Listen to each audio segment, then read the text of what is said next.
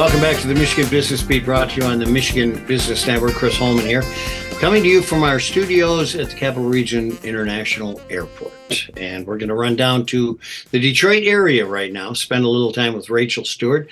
And Rachel, of course, is the president and uh, chief bottle washer at G W Design Studios in Auburn Hills. Isn't that the truth, though? As a small business person, I mean, you do what needs to be done, right? No, no, I mean... That's a family business. I might be driving trucks tomorrow. You never know.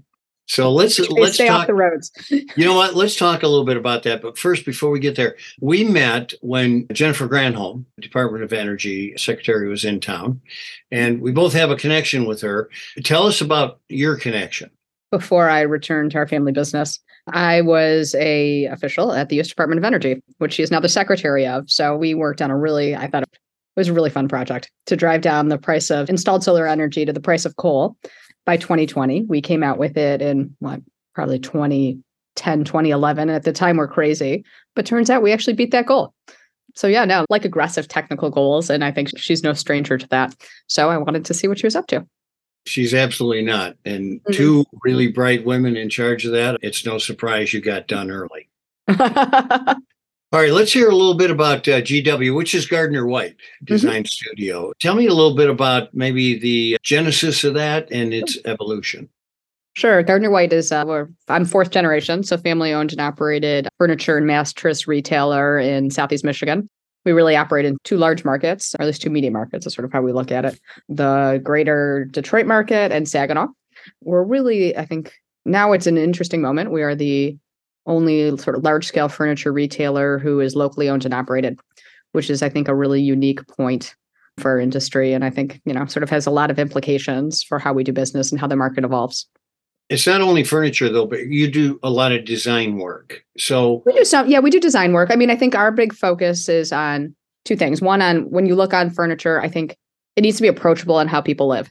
So we have really beautiful product, but it's also just practical for your life. So we've done a ton, for example, with performance fabrics.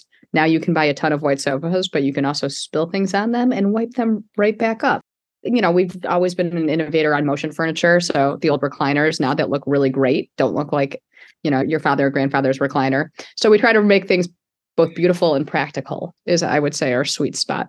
And I would say on the performance fabric, another great Detroit company is one of the big ones there. We work a lot with Krypton Fabrics, also founded here.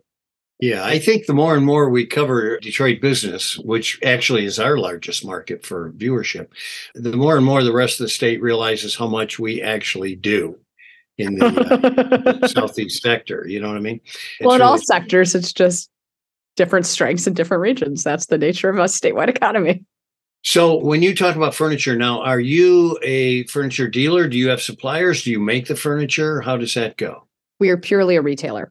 And I think part of the reason that we've been around so long, I'm now again fourth generation, is that I think it's really important to know your strengths and your weaknesses. And I think manufacturing and retailing are very different skill sets. So I think it's, you know, we know our lane and we will stay in it.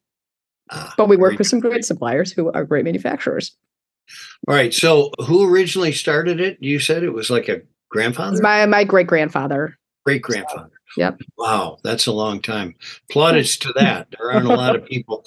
You know, it's interesting because it's usually that third generation when family businesses start to fail. Yeah. South. Yeah. We should have been out of business a few generations ago. So are we looking at a fifth generation here? Well, we have a fifth generation, but I think they need to learn to read before we worry about their career prospects. That would be good. Although yeah, they can like still a, move furniture at that young age. That seems like a pre-walk. My light on family business is always, I've, you know, my background, I've worked for, you know, in some way, two U S presidents, and working with your uh, parents is harder. So yeah. it's not. Yeah. Yeah. Family businesses do have their own issues. Rachel, let me ask you something. Are you the first woman to be C E O there at Gardner-White? You know, so we're not big on titles, but my mother's been involved for almost forty-five years as well. So she and my dad have worked here. So I work with both parents. Gotcha. We're very unique in our sector. Yeah. Well, it is. And that's another thing. It's difficult for spouses to remain married when they work together. That's they could a write a book too. I bet they could. Yeah. Great so, education as a kid, because every conversation ends up at your dinner table. Well, that's true. There's no separation between the business oh. and family at that point. Tell me, what are the plans for G W in the future? I think, I mean, like anything, we'll keep growing, and we've learned a lot about how this market has evolved. And I think it's really smart to grow, but in a sort of very smart, strategic, deliberate way with an eye towards sustainability. So, you know, we have a while till the fish generation, so I'd like to keep it growing, but it needs to be there for them. So we'll do it thoughtfully. Well, I'll tell you what, it's admirable what you've accomplished just staying in business this long. But the fact that you're, you know, in the forefront of your industry is certainly congratulatory. I'm glad I ran into you. Likewise. Thanks so much, Chris. We appreciate it. Thank you. Good to have you with us. Rachel Stewart, president of Gardner-White, G W Design Studios in Auburn Hills, Michigan. You've been listening to Michigan Business Beat on the Michigan Business Network. I'm Chris Holman. We'll be right back with more.